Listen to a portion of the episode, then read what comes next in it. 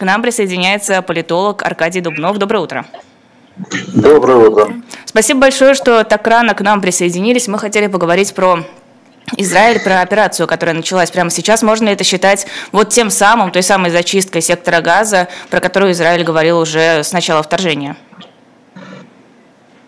Ну, э, военные израильские утверждают, что нельзя считать это той самой зачисткой, а это просто самая крупная э, наземная операция из тех, что существовали раньше, но это не полномасштабная операция. А, у меня нет, так сказать, оснований каким-то образом подвергать это сомнению. Э, должен сказать, что вообще в Израиле сегодня введена не сегодня, наверное, может, уже и последние дни введена военная цензура, да, не допускающая распространения как бы, информации, которая может повредить действиям военных. Да?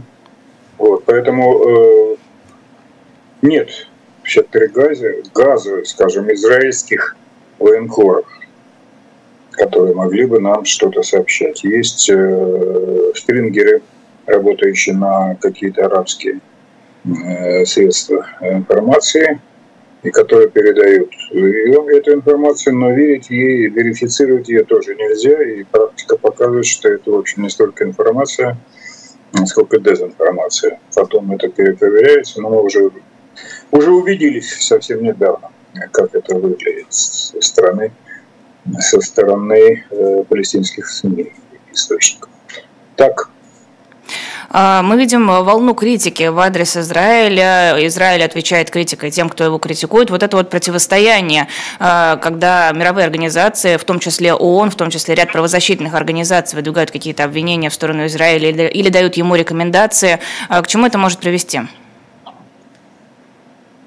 Или это, это исключительно не... политическая дискуссия? Это в ряде случаев отвратительная дискуссия по своему, так сказать, моральному уровню и по тому, как э, выглядят авторы этих заявлений, это, это дискуссия на уровне Греты Тунберг. Понимаете, да, что я хочу сказать? Э, люди э, настолько живут в абстрактном мире, в мире, где существует уважение к человеческой жизни и где существует уважение к правилам ведения э, войны, э, эти люди переносят свои представления, совершенно справедливые представления, а, но не имеющие никакого отношения к зверству, которое устраивал Хамас, террористический Хамас.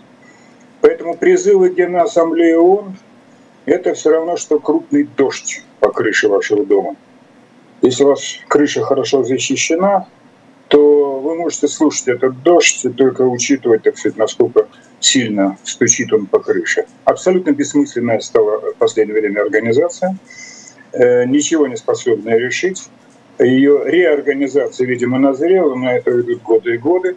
Поэтому каждая, э, каждая страна, подвергшаяся жесточайшему, я бы сказал, ошеломительному зверству со стороны соседей имеет полное право на самооборону, о чем говорят э, многие страны. В первую очередь Соединенные Штаты.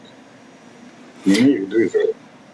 Ну, то есть вы согласны с, Гилад, э, с Геладом Ирданом, который сказал, что он больше не обладает легитимностью?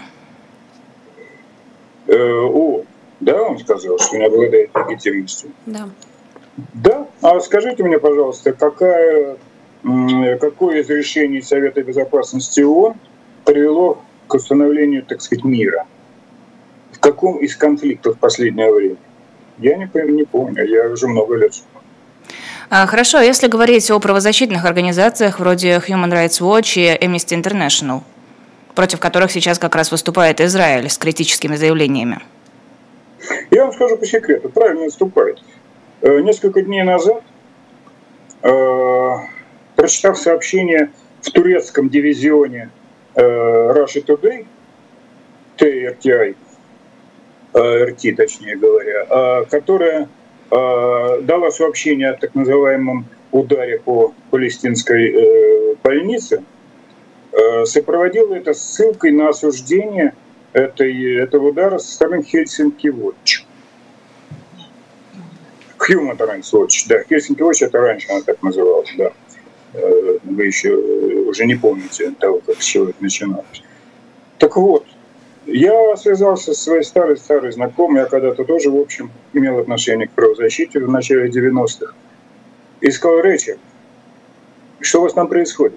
Как вы позволяете себе использовать э, свой, так сказать, высокое, э, высокий имидж, нравственный, так сказать, моральный, в попытке российской пропаганды прикрываться вашим именем для выдачи э, совершенно очевидных фейков?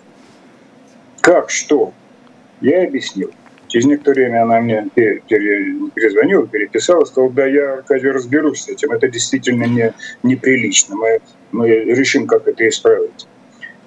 Так вот, я это к тому, что что касается Amnesty International, то это вообще уже переставшая, организация, переставшая иметь хоть какой-либо авторитет среди серьезных, э, как бы, я бы сказал, ответственных людей, потому что это абсолютно, э, я бы сказал, в самом худшем своем смысле абсолютно левая организация, да, такие леваки, в составе которой достаточно много людей, которых априори сочувствует правому делу освобождения палестинского народа, а если даже за это дело сажаются откровенные бандиты и террористы.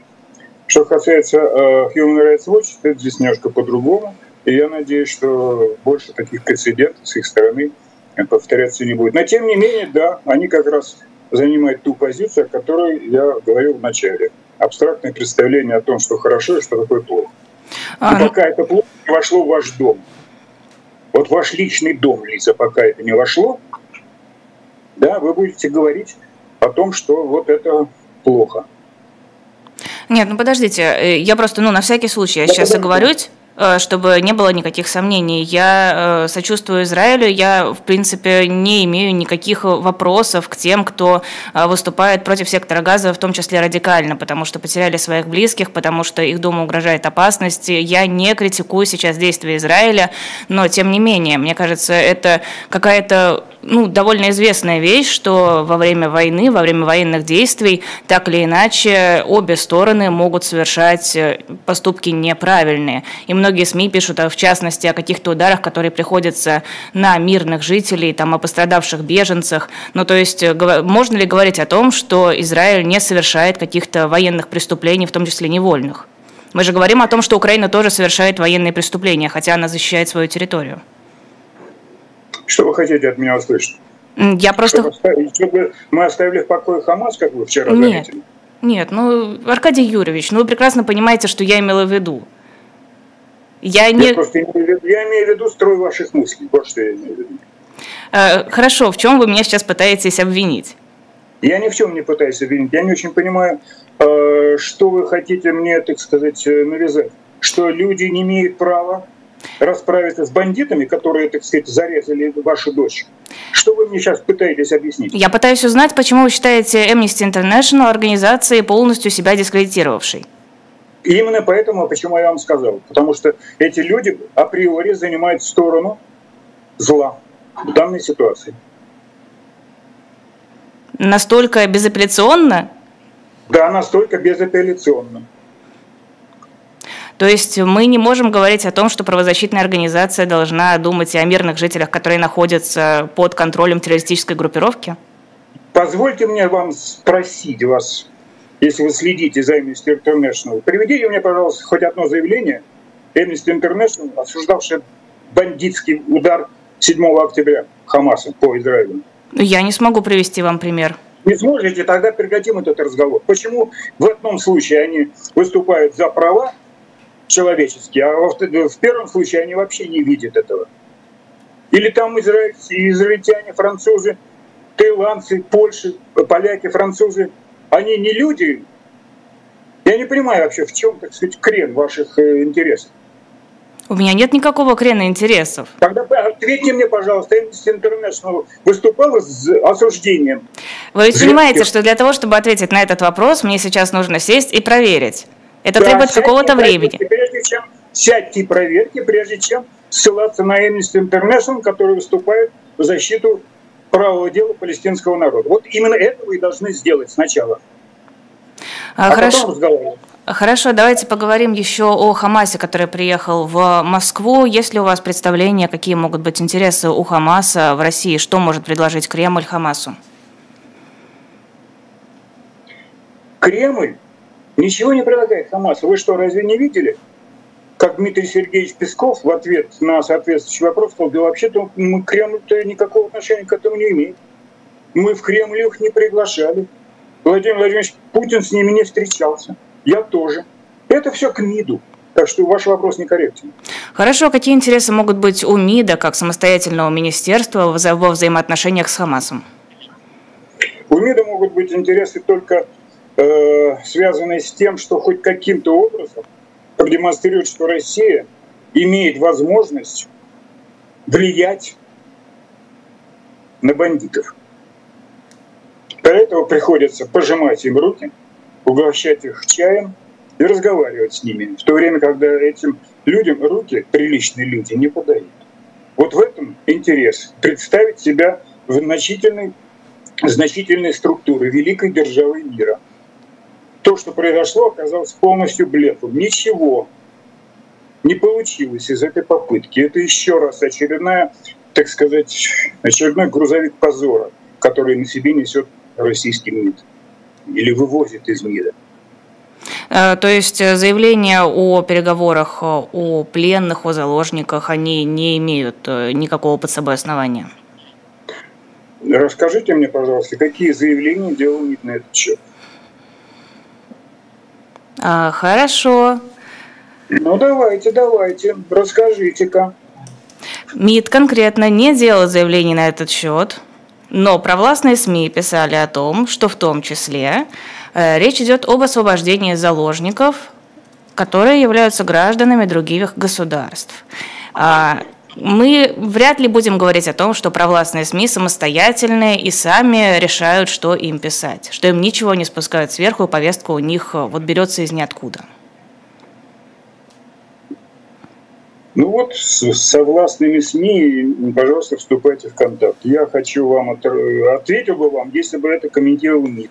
А МИД стесняется, понимаете, по-человечески.